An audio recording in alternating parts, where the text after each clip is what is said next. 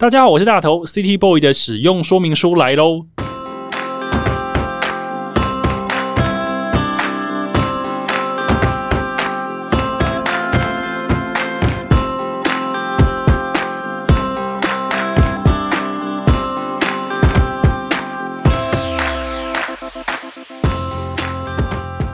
嗨，我是大头，欢迎收听 City Boy 的使用说明书。这是一个从 City Boy 角度出发的生活风格节目。每一集我都会邀请一组来宾，和我从各种主题里面找到增进生活情调的方法。所以，不管你是 City Boy 或是 City Girl，都欢迎你一起加入。这一集呢，我们的主题叫做作画写诗。构思小说，男子创作小宇宙大爆发，名称非常的长，因为今天有两组来宾，两位呢都是一个才华洋溢到不可思议的男子哦，一位超级会画画，同时还非常的会写小说，那他的画作呢有登上纽约时报等国际的舞台，小说则获得业界盛赞哦，是一个全才的创作者。最近他推出了暌违六年的作品，叫做《成为洞穴》。另外一位呢，则是在文坛获奖无数，写过的诗啊、散文、小说不计其数。他是一位作家，也是一位诗人。现在他是一位活里来浪里去的记者。让我来欢迎图文作家川贝母，还有诗人胡南虫，跟大家问好啊！你们，Hello，大家好，我是胡南虫。大家好，我是川贝母。我刚为什么会很凶呢？因为想说这两个人很熟了，为什么他们不讲话？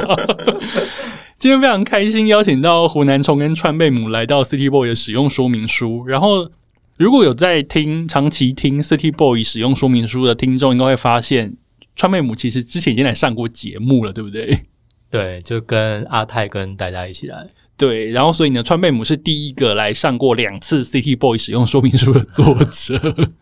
但因为今天主要是川贝母他推出了他的新书《成为洞穴》，我觉得这本书实在是。太惊人，然后也太厉害了，所以呢，我也邀请到一位我们的共同好朋友，就是湖南虫来一起聊聊天。湖南虫之前有有过一些 podcast 的经验吗？有，因为我现在是记者嘛，然后呃，我们有个节目就是固定会分享一些记者的采访，有点像心得这样子，对，但都是一些很。跟这个节目完全不同调性的很悲惨的故事。对，今天这个节目其实是一个比较轻松的一个 City Boy 的节目。首先，今天会邀到两个人来，主要是我们要聊男子的创作小宇宙大爆发。我想要先问你们，一个诗人、一个插画家、一个小说家，你们两个是怎么会认识的？认识的契机是什么？湖南虫先来，对。好，我其实我跟我跟他第一次碰面，应该是他出第一本书，就是呃。蹲在掌纹峡谷的男人，那个时候，他跟作家孙子平有个对谈，然后我就去听，然后那那时候我就觉得这个人真的太奇妙，因为从头到尾他都话非常少，他可是他很认真的做了那个 PowerPoint，然后就放一些照片，因为他很喜欢登山嘛，他就放一些他登山的照片，然后照片当然都很漂亮，可是中间就忽然间跑出一张，就是他坐在地上，然后拍他自己的脚。然后全部人都很很疑惑说这 张照这张照片有什么故事？然后就默默说哦，因为我脚刚抽筋还是怎么办？下面的人就想说这个 这太奇妙，就那是我对他的第一个印象。我不确定那时候有没有真的拿出去给他签名或者讲到话，但其实过没多久，我就帮自由副刊去采访他。对，然后我记得我们约在一个冰淇淋店里面，然后就是非常非常冷，我从头到尾都在发抖。我那时候就想说，创面我已经觉得这个人 太奇怪，怎么从头到尾都就是。好像牙齿一直在打战，然后就是等一下，到底是有多冷啊？你是遇到鬼是不是？真的非常 很冷，真的很冷。那时候遇过最冷。我我我就觉得我们三个已经很想赶紧把这个采访结束，然后走去外面晒太阳，这样真的是发抖，然后晒到太阳就很开心。对，很夸张的一次经验。然后后来是，其实好像一直都是这样子，就是有点像是读者跟作家的身份，然后偶尔会有，比方说采访他的机会，然后或者是看他的展或什么的。然后直到有一次是有一阵子我在自由时报上班，然后自由时报其实就是我不知道这样讲好不好，反正已经是我的前东家，反正他那个办公室就是以蟑螂很多出名的，对。然后我跟我同事呢就很无聊的在办公室里面养蟑螂，因为我们就用蟑螂屋捕获到一只母蟑螂，它就在蟑螂屋，自己讲不下去。好，请继续。它就在蟑螂屋里面产卵这样子，然后我就觉得这件事太奇妙，就把它抛到脸书上面。然后那时候有两个人就就对这个 po 文回响特别热烈，其中一个就是川贝母，然后另外一个是 是作家陈昭元，然后我们三个莫名其妙就组了一个群组，开始在会聊一些奇怪的，比方说梗图啊，然后有趣的话题就会丢给对方这样子。然后好像比较熟之后，我们有一次就约出来，三个人有点像是碰面，有点像网友见面那种感觉。然后我们就约出来吃饭啊。可是我们其实都不会聊什么创作上面的事情。就是我记得第一次碰面的时候，我们就开始在看陈昭渊的塔罗牌的收藏。对，然后之后的每次几乎都都是约在陈陈昭渊他家打电动，有时候会打一整个下午，打到晚上舍不得离开那种。然后有一次是我跟陈昭渊特别去台中找他。结果也在他家打电动，我都不晓得我为什么要去台中。但其实基本上那个认识跟变熟的过程大概是这个样子。我觉得这认识的过程，我觉得好奇妙。你们竟然是因为蟑螂而开始结成同伙的，然后三个人都很怕蟑螂，但还是要聊，对不对？然后我比较好奇的是，刚刚湖南虫有说，其实你们见面的时候不会聊创作，因为我觉得以一般来讲，就是都是创作人。有的写诗，然后有的写小说，然后你又画画，都是创作者，感觉应该是像什么竹林七贤那种感觉，就是见面的时候可能要吟诗，然后可能要吃东西，要喝酒，然后聊一些风花雪月，其实是没有的嘛。川贝母，对，应该是说创作大部分都是个人去面对，然后如果是跟朋友见面的话，可能就是放松为主，然后。聊聊看的漫画、电影啊是什么的，比较不会去说我创作遇到什么瓶颈啊，顶多说我最近在干嘛，然后准备要出书，然后就讲一下，其他就几乎都不会了。对哦，你们还是会聊一些创作瓶颈的事吗？因为你们都是创作者，遇到瓶瓶颈不会，也不会。我记得我跟他在台中还有过一一场座谈，哎，那一场我有去，对，就是我跟你去的嘛？对，我记得我好像有在那个会那个座谈上面直接逼问他接下来的创作这样子。那时候他有讲说他创作一些理念，然后比方说他是从怎么样生活里面的经验把它转化成小说，他就。我记得有讲到一个跟狗有关的故事，我没有印象诶。对，然后那时候他就说他接下来可能会把那个故事写下来。我我不晓得此生到底有没有机会可以读完那个小说。那刚可是他刚刚川妹母说他已经没有印象，所以全世界只有你记得这件事情。有可能，而且其实川妹母是一个猫派，他家养的是猫。对，我所以我就很我就印象很深刻。对，但是我觉得好像真的想起来两个人聊跟创作有关，只有在那样子比较嗯震惊一点面对读者的座座谈活动上面才会聊到，平常就是一疯狂聊。进阶巨人啊，然后就聊到一个很疯狂的程度，所以我在他的新的书新书里面看到假币这个名字的时候，我就觉得太亲切，就是而且他新书里面还有艾伦，对我里面蛮多人物是用巨人，对，我记得可能我对假币印象特别深刻，因为他真的是恨死假币，对，因为那个角色好像也不太好，假币真的是不行，对，了解啊，原来是这样，所以。你们碰面也不会聊创作，反而一起打电动，然后聊漫画、聊近况比较多。嗯，那还有一件事情啊，其实你们两个在创作上，你们其实都还蛮斜杠的。比方说，川妹母，你是一个呃画家，应该讲画家对吧？嗯，插插画家，插画家。然后你又写小说，你是一种斜杠。那湖南虫更斜杠，湖南虫写诗、写小说、写散文、写。报道，呃，报道可能不是创作，诗、散文、小说也都是各种文体都样样精通这样子。然后我比较好奇的是，像你们这样的斜杠创作者，要如何去分类灵感？分类灵感指的是说，当你们灵感一来的时候，你们要如何去区别说啊，这个是要用来写诗的，或是这个是要拿来画画，这个不是写小说的。呃，有这样子的分类灵感的一个技能吗？想要先问川贝母。嗯，我好像没有这样明确的困扰或者分类，就是我只要这个这段时间我是要画画，我就是用图像去思考，然后出来的画面就是以图为主。那在写小说的时候，可能就会想很多的情节，那就完全把图丢在丢在旁边，然后就不管它。就像这本书，我也是先把整个呃图画完之后，我再去看图去说故事，所以通常都是。各自呃各自做各自的这样，然后最后再把它串起来，这样对。嗯，呃，最新的作品叫做《成为洞穴》这本书，我觉得非常的惊人，因为我已经用了“惊人”这个词用到第二次了。因为这本书的前半段是川贝母所画的画，那些画非常的鲜艳，非常的斑斓，非常的艳丽，各式各样的奇珍异兽，或者是山脉，或者是各式各样的。动物啊、昆虫啊、物件等等，在这个前面的画作里面，你都可以感受到非常强烈的那个奇幻的色彩在里面。你刚刚说，你先画完画，你再从画里面去写小说，是这样子吗？嗯，对，因为这个模式主要是从二零一八年的，也是叫成为洞穴的，跟书名一样的一个个展在松烟。因为我有去看你，对，然后那时候是展一些有包含副刊的，然后也有一些工作上的图。那呃，那些都原本有各自的文本嘛。然后这次那一次展出，想说展览只单纯的展出图，好像会有点可惜，因为我们通常都是替文字去去画。那所以那一次展，我就决定说，那就我由我来重新再为我画的图再重新去想一些故事。然后那一次写的时候，就发现我好像对看图去写故事这样的能力好像蛮顺的，然后也不会有什么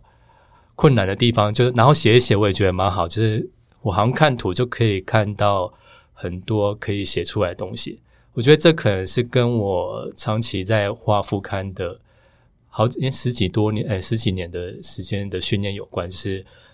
嗯，我很能很快可以可以从文字去抓到一个图像的一个重点。那反过来也也是蛮顺利，我可以从图里面去找到可能某个角落的造型啊，或者某个颜色，我就可以把它想成呃一个故事的灵感这样。所以这本书我就决定。因因为呃之前的展览就展出二十几张图，然后我就想说，嗯，那时候就跟我编辑说，我再画个二十几张应该就可以出书了吧？很快就又过三年了。真是催稿故事好像也可以录成一 很多人可以讲慢工出细活。而且那时候展览的时候，我还呃很有信心的叫小毛，就我编辑，还有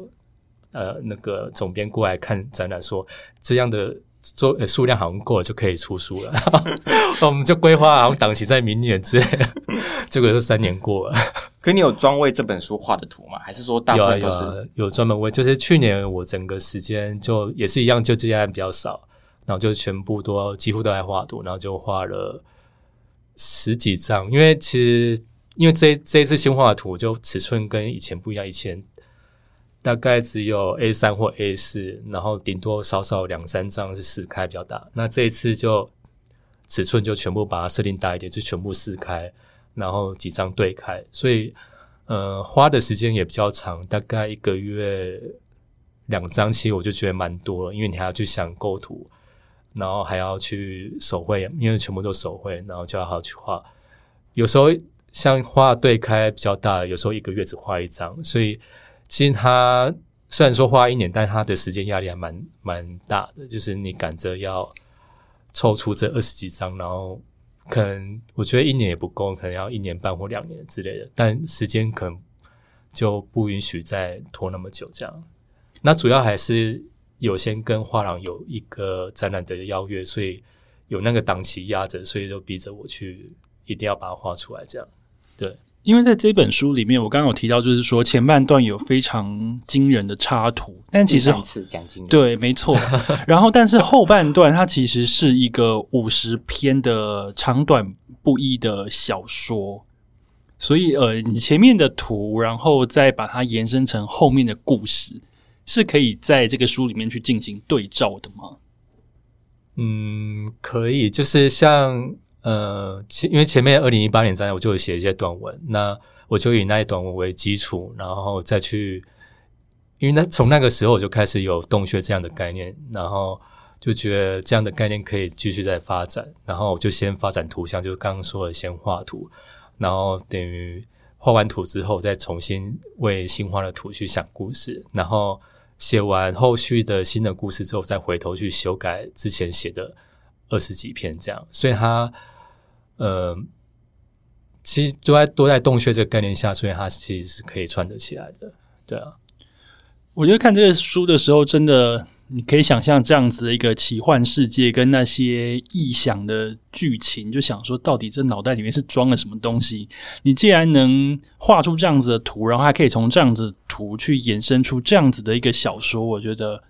实在是还蛮屌的。然后我现在也要问湖南从刚刚问到那个问题，就是灵感的分门别类的事情，你自己也会有这种灵感分门别类的状态吗？如何去区分？诶，这个灵感我是要用来写小说的，这个灵感我是要拿来写诗的。我其实大部分创作还是以散文跟诗为主。那我觉得这两件事情其实比较好分类，是因为大家对散文还是有期待，就是它是你真实生活中的经验这样子。所以说，如果我生生活里面发生了一件，我很想把它记录下来，甚至是认真一点把它写成一篇认真的散文的话，它其实就会有个事件作为一个整篇文章一个基底。可是诗它很难承载，比方说情节，或者是你真的在诗里面讲说，呃，你搬家这件事情，好，了，我我我我会觉得是相对困难一点的。所以说，当我想写点什么，可能它没有一个事件的基础，比方说今天晚上忽然间下雨，我觉得那个心情。让你想到一个什么人，或者以前的一个记忆，或者你只单纯的心情有一种舒畅或者是郁闷的感觉，我就觉得用诗来承载这种有点虚无缥缈、没有一个事件可以让你好像起承转合把它写出来的东西，那我就会把它分类到诗这这件事情上面。对我觉得那那个分类其实还蛮单纯的。嗯，但是你本身也是一个记者，因为你看过的光怪陆离的人，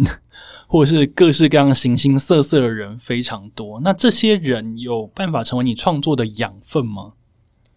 我觉得难免，但是我很尽量的希望把这两件事情分得更清楚一点。第一，我觉得那些采访都是为我的工作服务的，某某种程度上，我也是拿了薪水，必须帮公司把这个稿子产出来。那我觉得受访者在受访的时候，也会有个。呃，我不知道算不算心理准备，就是他知道说他他对我这个人讲话，其实最最后产出来的稿子会放在我的公司的网站或者是我们的杂志里面，他可能就不会预想或者期待说你会把它写成你自己的文章。那如果他没有这样的期待，或者甚至是他希望这件事不要发生的话，我觉得把它分割的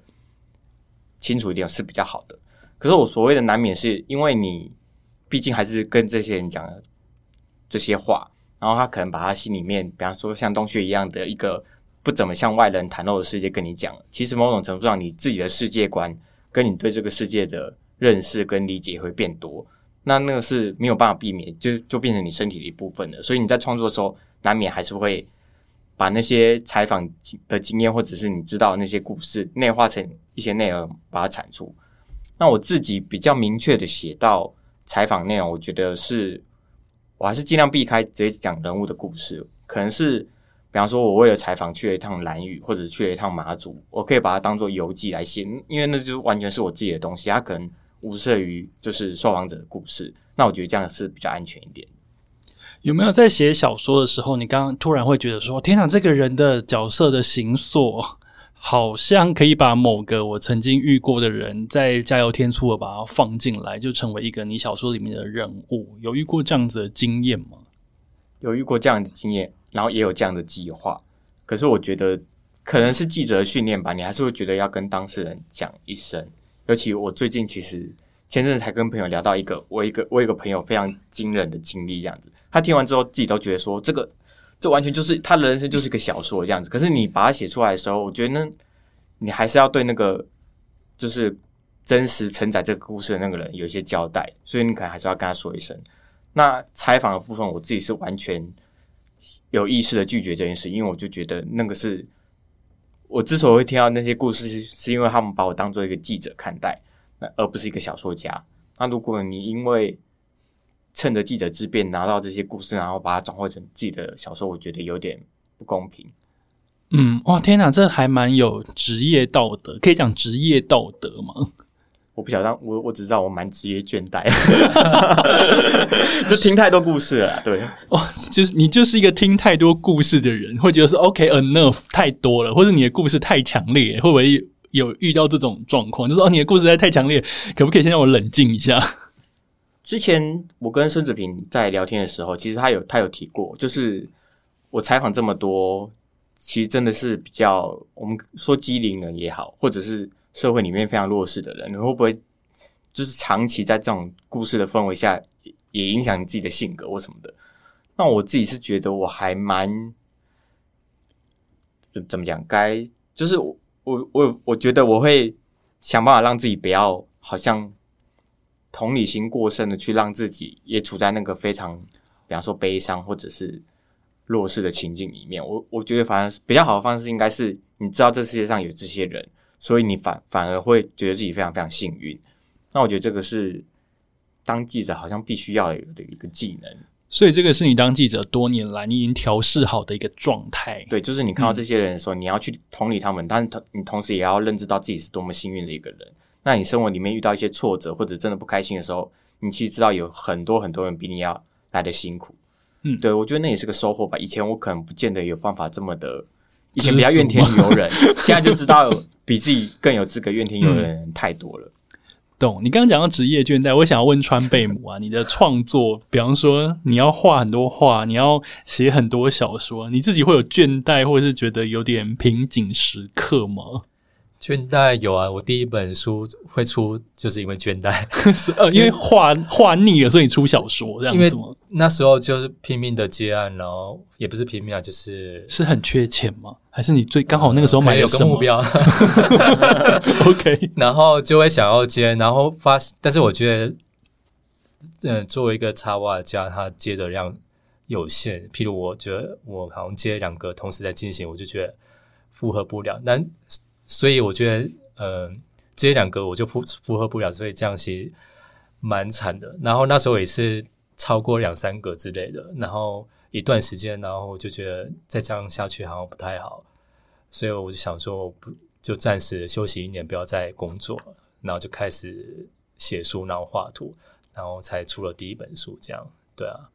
哦，所以有点像是一个转换心情的休息，就是试着去创作另外一个不一样的东西。对，因为工作跟自己创作是完全不一样，因为你有工作上有一些条件，那难免会画到自己不擅长，或者是比较不开心，也是会有。那这种东西累积多，你就会开始质疑自己自己说，呃，这样是自己的生活嘛？然后也没有，就算你赚很多，然后你好像也没有一个代表作出来，所以就会想说，就暂停一下，去把那本书做出来。等等，像你这样子一个国际知名的空灵系的插画家，你也会遇到，你也会遇到，就是觉得啊，被现实压得喘不过气来，或是遇到那种天啊，这个业主真的好烦哦的这种经验，是不是？会啊，其实蛮常会遇到，但后来一开始会比较长，因为大家都不了解我的风格或者是呃插画或工作的方式。那后来来会来找我画的，就是对我有一个基本认识，所以这样的状况就比较少了。那面对那些不了解你的风格或是来闹你的那些 业主，你会怎么面对他们？应该也不是说闹，就是其实一开始的痛调就会不对盘。那其实一开始是比较难去察觉。那我相信每个插画家或者是做设计工作的或者其他行业，只要一开始的 email 来来往的几封，就可以判断这个案子适不适合。天呐，我觉得这一招真的超准的。我忘记好像跟谁说过，说只要我后来有一个接案的理念的一个潜规则，就是我自己知道，就是如果三封信里面讲不清楚到底要干嘛，就是三封信里面一直你还在厘清到底要做什么时候，这个合作一定会有问题。就是你要当下喊停，就是说 OK，我觉得我们可以不用合作，没有关系，趁一切都还没有。一切伤害都还没有造成的时候，就应该要喊停。因为我之前有遇过这样的状况，就三封没有讲，我想说没有关系，那我花五封。三封已经太多了，真的吗？结果我后来你知道 那几个案子，我花三十封，我后来还就是比方说大发火，然后搞得双方都很不开心，然后草草收场啊，这样子。三封太多了，是不是？但这是经验啊，就是要有这些发生过之后才知道。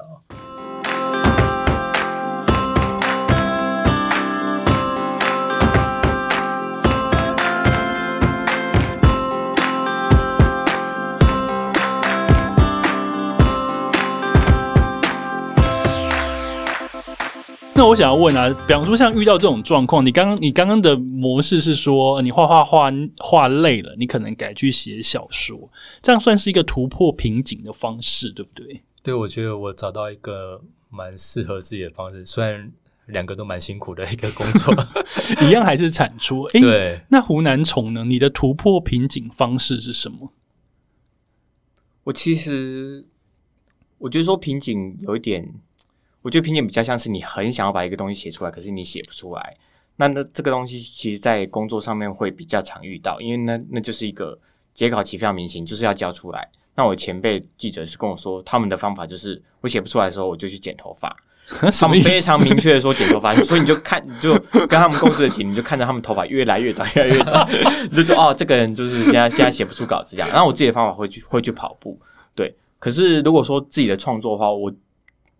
我现在的状况比较像是随缘，就是其实如果写不出来的话，我就也不用勉强自己去写，我就是真的无止境的追剧，然后然后比方说打电动，然后看 YouTube，我或者这样。对，其其实就是什么时候不这样，比方比方说我很喜欢宫崎骏的一部动画是《魔女宅急便》，我其实也分享过，我也超级喜欢。我觉得它真的是一个非常明确的创作的隐喻，就是我我自我自己看起来是这种感觉。因为中间他有遇到一些挫折，他就是扫把没办法飞了，对不对？对然后扫把还被折断。对，就就就摔断了。对因为他很很努力的想要飞，然后就在一个山坡不断练习，后来就摔断。然后他当然就非常非常沮丧，而且他可能此生没有遇过这样的状况，因为那是一个好像天生就有的魔法。我相信每个人都还是，比方说你创作很顺的时候，你真的觉得好像自己有魔法一样，你随时想写就可以写出来。可他就是飞不起来嘛，他就他就去找他一个画家朋友，问他说现在怎么办？那那个画家朋友给他的开导就是，我也我也会遇到类似的状况，如果真的发生，我就什么时候不做。就是灵感总是会主动找上你的，嗯，就你什么都不用做，其实也不用太担心。那我自己给呃给自己现在的一个比较好，我觉得不要把自己逼太紧的一个方法，就是我我我就不要强迫自己一定要在什么时间内写出什么样的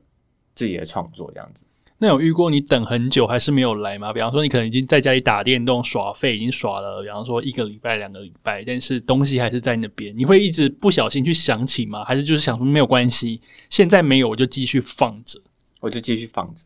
我觉得现在真的是比年轻的时候要来的放松很多。以前你就会有一种，比方说那时候可能也，比方说薪水也比较低，或者是你对自己还有很多的期望的时候，你会很急迫，希望赶快产出一些东西来证明自己。可是现在就是真的比较是觉得说，好像那样子一个强迫自己写出来的东西，可能有时候状况也不是真的太好。那你其实就很轻松的，也许花很长的时间去酝酝酿一篇稿子，我觉得也不是一件坏事，就比较不像以前那样子很有一种积极营的感觉。嗯，的确，硬挤其实真的是挤不出好东西，而且你挤出来的东西，你自己会知道，就是有点害羞，想说啊，这其实是可能不够好。对啊，就每个人都很害怕自己的少作，我觉得可能也有一种这种成分在，就是年轻的时候你总是很急着想要去证明点什么，就会写的很急，然后可能想的也不够清楚这样子。对你来讲，你刚刚讲的少作，少作是会把它当成是一个黑历史吗？还是只是一个过程？绝对是黑历史啊！是黑历史吗？当我的书就是就是可以断版的时候，我就尽可能让它断版这样子。我跟你说，你的黑历史，我家有好几本呢。所以，所以川贝母也会觉得以前的作品是黑历史。嗯，也不算呢。我会把它当成，因为我已经回不到那个状态，有时候也会蛮怀念的，就是以前那样的心情，然后就用那样的笔触，然后那样的颜色，因为现在已经回不到那样，所以会反而会蛮珍惜的。这样，对啊，哦，所以这是一个比较正向的思考。对。当然有一些工作案子上逼不得已要转换风格或什么，那个真的不会去回想了。嗯，工作上转换风格，我觉得就是看他钱给了多少啦，就是 你要你要多给一点，可能也可以这样子。好，那接下来，下一个就是也想要问，就是比方说疫情到现在，其实也已经好长一段时间了。疫情让大家整个有点，我觉得有一点就是改变了世界，然后可能改变了我们的生活。那有因为因为你们是创作者，因为你们可能也是有一些非常敏感的部分，你们会有因为疫情而呃，比方说迸发的灵感，或是有因为疫情而夭折的灵感吗？嗯，我好像没有，因为之前的生活其实就跟一防疫时我蛮像的。对我也是，就是创作者就是一个人很无聊待在家里，然后一个人奋斗，然后有时候你一天不会跟别人讲到什么话，顶多买个饭跟老板讲一下，然后就自己出去，然后自己回来，然后睡觉，隔天一样的事情，然后重复可能一个多礼拜或个长一点两个礼拜之类的。所以其实生活上都因为创作就是需要大量的独处，就是如果你是一个作家或画家，呃，不会像说你设计师是有呃设计的团队，可以有一些伙伴可以讨论。那因为像有呃，我爸也常问我说，为什么不要请助手或请员工这些东？但我就跟他说，这这个就是自己画，别人做不来，所以什么事都要自己这样，对啊，所以疫情对我来说比较不便，就是你好像无法，呃，譬如我之前都想要去爬山，就无法去，然后搭车或者出门就会紧张兮兮，然后回家就消毒，好像永远都消毒不完，这样 就会有一种好像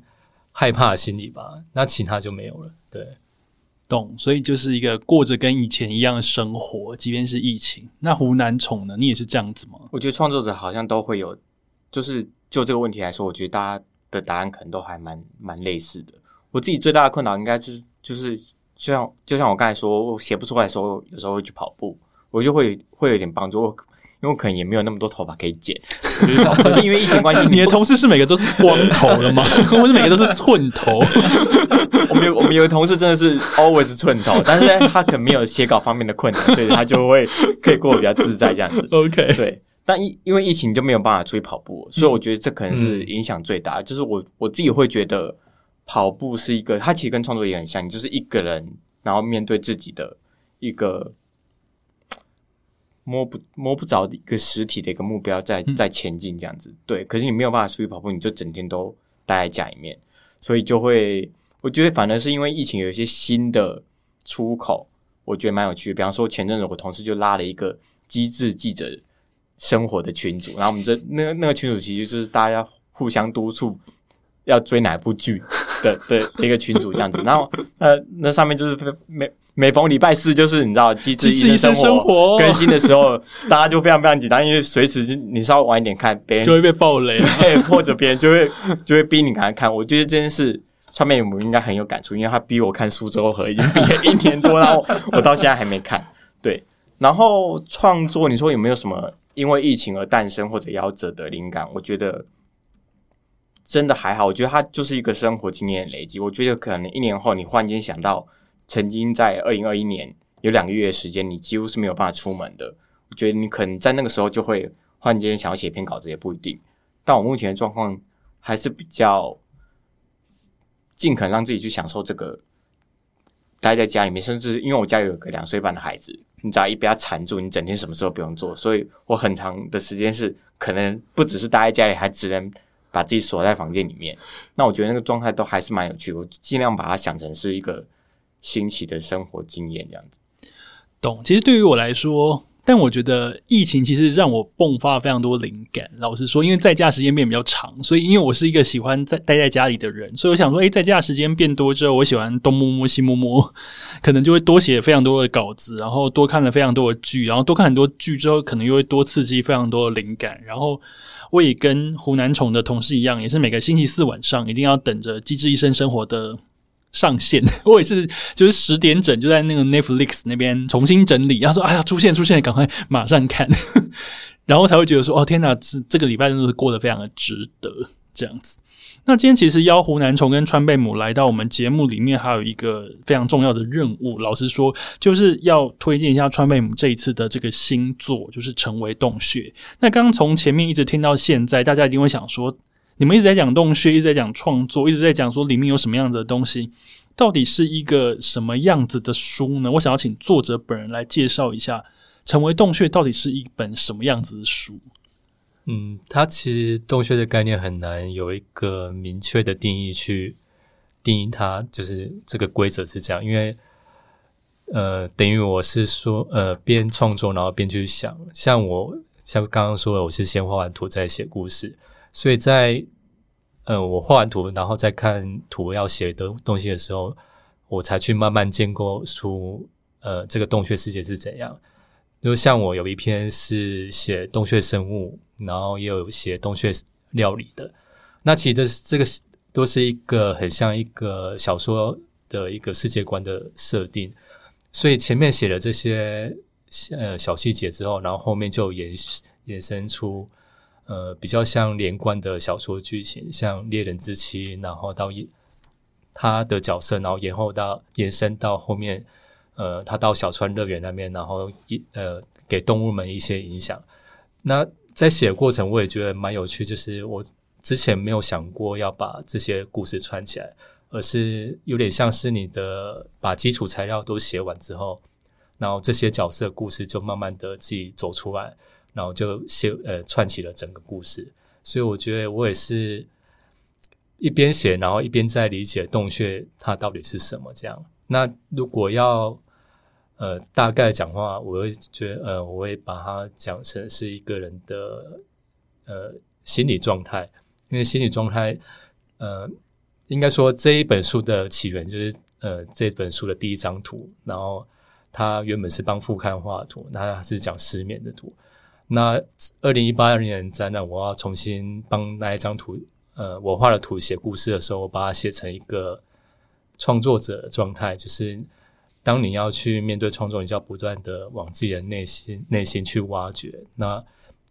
呃，像有时候我们觉得情绪比较悲伤的时候，灵感总是特别好，你总是会想要写一些东西来抒发。但是你有时候越挖越深，要走出去就越来越难，所以它等于是一个一体两面东西。所以我就想说，它就变成一个洞穴感，可能你可以在里面得到东西，但你也有可能迷失在里面。这样对。而且在看这个书的时候，因为里面有一个设定，其实就是每一个人都有自己属于自己的一个洞穴。然后呢，这个洞穴呢，你要自己去找，你找到之后还要去跟户户政事务所说你找到了自己的洞穴，对不对？对，因为这本书应该就可以把它简单的有个大方向，就是洞穴出现之，诶，突洞洞穴刚出现的时候是怎样？因为它变成一个谜团嘛，就是呃，突然你的身边家里突突然一个洞穴，然后进去看到自己的内心状态，大家都很惊慌，这是第一个状态。然后第二个状态就是洞穴出现之后，大家开始知道它的用途，就开始使用它。然后第三个就是洞穴开始正。大家可以正常使用的时候，这个世界又是怎么状态？所以大家可以这样区分，然后去呃延伸故事。这样，我觉得这个故事的架构非常的神秘，但是它也非常的庞大。然后里面还有很多川贝母做的一些很特殊的设定在里面。你先看完前半段的图，再来看后半段的小说，我觉得那个体验是非常惊人的。那我在看这个书的时候，我特别喜欢里面的一个章节，叫做《洞穴料理笔记》。前面讲了非常多内心，讲了非常多挖掘，然后有很多奇奇怪怪的神秘的故事在里面。然后我看到《洞穴料理笔记》的时候，我整个就是乐歪，就想说这边也太会写了吧！因为每个人都有自己的洞穴，那其实衍生出各式各样洞穴的世界观，然后。洞穴料理笔记，顾名思义，其实它是在讲洞穴里面你所获得的一些食材，比方说有川式夜光蝶，有闪电蚯蚓，有黄金鳗鱼，还有伤伤蛾。伤伤蛾是受伤的伤，还有胆怯者竹节虫。我特别对黄金鳗鱼这个料理非常的有 feel。这个料理的描述是说它。黄金鳗鱼是少年的春梦的化身，它的数量呢非常稀有。然后你就算在洞穴里面等待数个月，你都可以不见踪影。但是因为会，但是也是因为这样的缘故，会吸引非常多人们花大量的金钱跟时间去守候。那因为这样子一个少年春梦的化身呢，所以黄金鳗鱼它的赏味期限非常的短，必须要现场去。宰杀它就跟生蚝一样，很适合生吃，口感像蒟蒻般带有嚼劲，散发椰子水和洛梨的味道，尾韵则是奶味的芳香。那个川贝母，你的春梦其实非常厉害，怎么会尾韵还有奶味的芳香啊？然后中间还要散发椰子水跟洛梨的味道，到底要怎么写到这些东西？那时候就拼命想有什么口感之类的，对。所以我觉得在看这个书的时候，有一个非常奇幻的体验在里面。我觉得大家可以好好感受一下川贝母笔下，不管是画作或者是文字的世界。那最后，我想要问湖南虫，你身为一个创作者，你是跟川贝母跟川贝母你也认识这么久了，你觉得他的作品有哪些地方是最新？你觉得说啊，这个太独一无二了。身为创作者，我可能也很羡慕有这样子的世界观。其实我之前收到提纲的时候，我最害怕的就是这一题，但我觉得他他的东西有太多东西值得值得讲了。其实最一开始一定还是因为图的部分，我觉得没有人有办法抗拒他那个图的的魅力。比方说，我自我自己其实也有好几篇文章在副刊发表的时候是由他帮忙配图。天哪，你也太幸运对，那时候我就会觉得说，你你私信还是会觉得说，啊，这篇如果可以让谁画到，就就是会觉得很幸运这样子。然后，那其实他刚才讲到那个第一篇，就是整整本书的第一篇文章，其实那时候就是帮我的一篇文章做插画这样子。对，那其实也有过相反，比方说他先有的画，那我再来服务他那个画，写篇故事的例子。所以其实每次我说，不管是啊、我的文章出现了插画，或者是我先拿到一张画要帮他写文写文章的时候，我都会觉得哇，那个图真的是太风格非常强烈，而且我觉得那个个人特色也非常非常鲜明。我觉得这件事情是很难去形容。我觉得有很好的例子是，我刚才前面提到说，我们家有个两岁半的孩子，他最近的一个兴趣就是到我的房间开始翻我的书看。那充满字的那些东西，他充满字的那些东西，他就没有什么太大的兴趣。可是前阵子他就翻到这本书，他就开始会问说：“这个是什么？这个是什么？”那我就发现我全部都答答不出来。我觉得那个答不出来就是整本书最迷人的地方，因为它并不是一个你熟悉的世界。我觉得大头应该还记得，我们一起在时报出版社共事的时候，我们我们我们献出了一本一套书，叫做《欧赫贝奇幻地救命！！它可能是我人生最爱的书之一。对，它就是一个那一套实在太猛了。对一个法国的的，就是创作者，然后他也是绘画，他叫法兰西瓦普拉斯。对他也是绘画，然后又会写作，又会创作故事。对，然后他就是创作出一个全新的完整的世界观，比方说有新的物种，然后新的文化。我觉得《川美我这本书几乎就是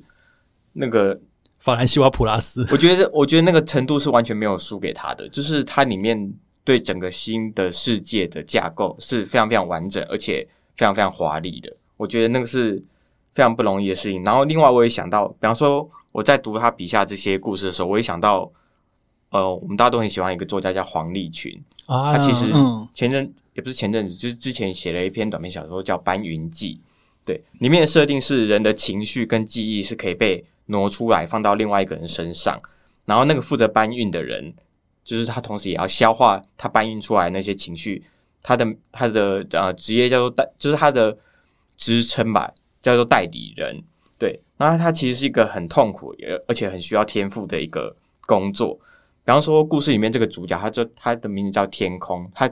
有一次接到一个任务，是要帮一个十四岁的少女搬出她内心里面一些无可名状的，也许是痛苦的东西。就是有一个十四岁的少女，她就是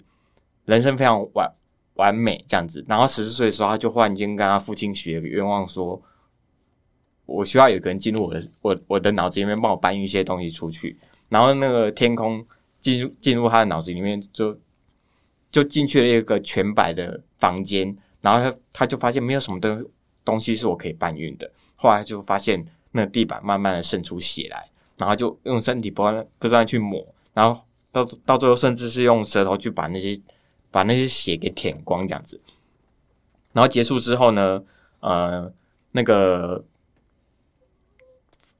那个女孩她就会有点像是获得新生的感觉，然后这个代理人就会进入一个非常非常痛苦的状况，就是你要开始去去吸收她内心里面的一些负面的情绪也好，就是有有有点类似这样的一个设定。那我在读《成为洞穴》的时候，就一直想要这篇小说，因为我觉得里面的故事都有一种很迷人的气质。我本来觉得很暗黑，我觉得有点像《搬运记》里面他要去搬运的那些东西，可后来觉得可能用暗黑形容可能会有一点不大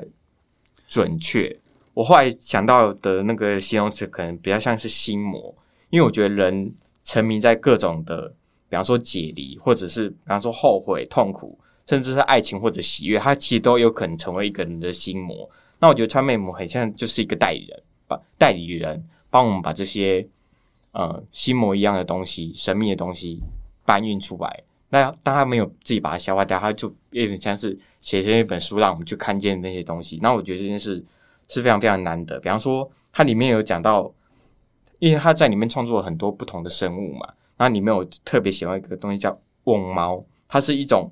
嗅到谁有秘密就会靠近它的一个生物，这样子。对，然后我觉得另外一个迷人之处是，我觉得他的故事都有一种像梦境一般的神秘感。那我后来就想到，其实川美川贝母有另外一个脸书的小账，他以前就是专门会写说他昨天晚上做了什么梦，有时候没有，有时候没头没尾，或者是我觉得就是一个很神秘的一种状况。后来我我觉得比较可惜是后来他没有再继续更新你说，停更，最近没有做梦了吗？很久了，对他后来就疯狂的 po 他在动物森友会里面的截图，对，可是我觉得那些截图也很好看，就是真的很像一个一个人的洞穴一样。对那我觉得读完这本书最大的感触就是这些。我觉得那个，我就我觉得可以创作出一个完整世界观的人是非常不容易，因为那不是每个人都获都拥有的想象力。对我觉得是需要一些天赋才能做到的。川妹，我们刚刚到底付了湖南虫多少业好感动配费？我觉得他看的好仔细。然后我要另外分享一个成为洞穴里面的故事，因为你刚刚讲搬云者，我突然想到，你刚刚讲到那个代理人是去把那个女孩的脑中她想要搬。想要消解的东西，把它搬走，对不对？其实，在成为洞穴里面有一个动物叫做鹳。川妹，我们有写到一个罐，就是如果你有一些伤痛想要遗忘的话，你要把你的记忆把它慢慢的萃取出来，放在你那个脑中的最上层、最表面，有点像是怎么描述？可能是豆浆上面那一层膜那样。然后你要躺在一个病床上，让那个罐呢把这个东西叼走。你把它叼走之后，你的痛苦回忆你就会忘记了。但是你很像王牌冤家，但是如果你要，但是你要做这件事情之前，你一定要很专心，因为如果你不小心，你不够专心，它可能会叼走你其他的记忆。你可能很久之后，你才会想起这段记忆，而且甚至是你有可能再也想不起来了。然后里面故事的那个女孩，就是其实她想要忘记她的前男友，她就花了非常多的心力，把她前男友的痛苦的回忆，慢把她慢慢的浮到那个表层上，要让那个罐把它叼走。但是呢，她在最后一刻，罐准备要把它叼走的时候，他突然按下了停止钮。她觉得不管是痛苦的、难过的，但是这些都是他想要留下来的，因为那是跟前男友非常重要的记忆。这样子，我刚刚想到这个故事，这个故事想很可怕。这个故事后面其实还蛮可怕的。那请大家更多想要知道川贝母这本《成为洞穴》里面后面总共有五十个故事，请一定要看《成为洞穴》。你有画，你有小说，然后你是一个非常漂亮的精装版的开本，然后像一个艺术品般的书，这样子。你有什么要补充吗，川贝母？好感动。你收了钱也没有比我少，真的是有看进心里。好，我们第一个单元先到这边。我们今天邀请的是川贝母跟湖南虫，那我们现在马上进入第二个单元。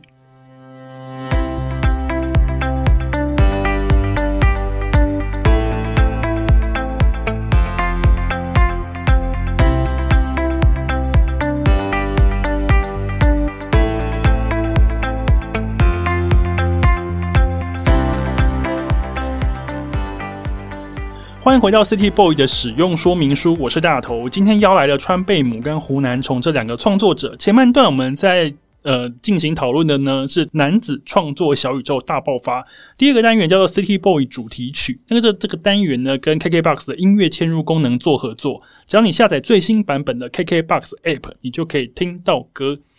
那这边呢，我帮这两位 City Boy 呢，我想了一个主题，就是其实你们在受访的当下是一个非常炎热的夏日，就是又有雷阵雨，然后又是非常炎热的天气。呃，我觉得有时候创作者其实你的创作的灵感可能会跟季节有关。那我想要问各位，如果要选一首跟夏天有关的歌来代表夏天，你们会选什么样子的歌呢？我想要先问川贝母。我好像没有理会你的题目，我直接选出就是 你当下想听的歌吗？呃，小红美她是我从小听到大，就是小红梅，对，从国中开始听的，因为那时候呃刚开始要分房，跟哥哥姐姐他们分房睡，就等我我一个人睡，然后他们长大也都到外地去读书，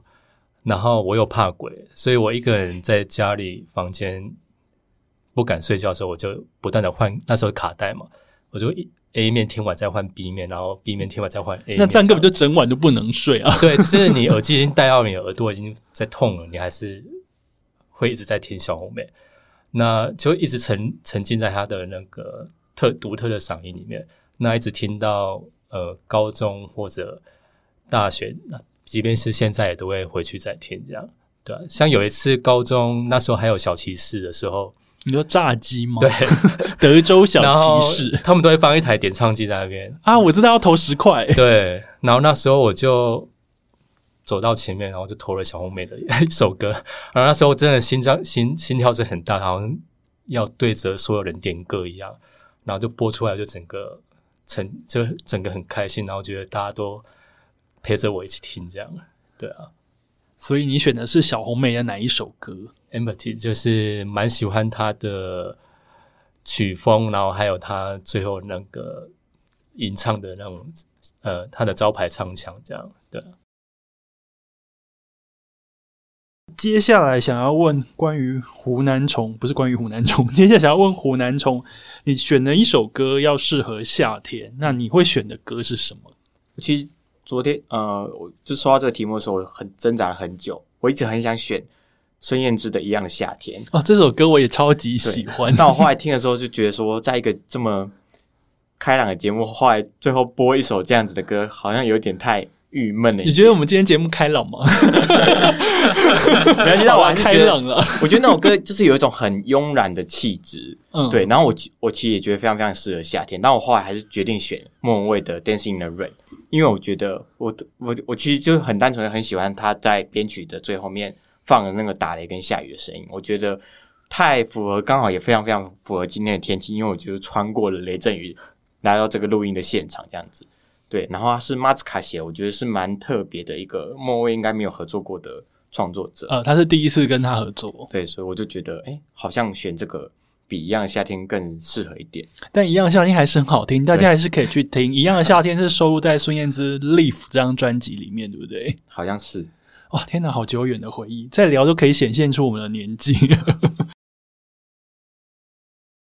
今天非常谢谢湖南虫跟川贝母一起来到 City Boy 的使用说明书。我们从前面聊画画、聊写诗、聊小说、聊创作、聊瓶颈，当然还有聊川贝母的最新作品《成为洞穴》，都是一些非常赞的作品。那请大家呢恳请支持。非常谢谢大家的收听今天 city boy 的使用说明书在这边告一段落那我们就下次见啦拜拜。拜拜。拜拜。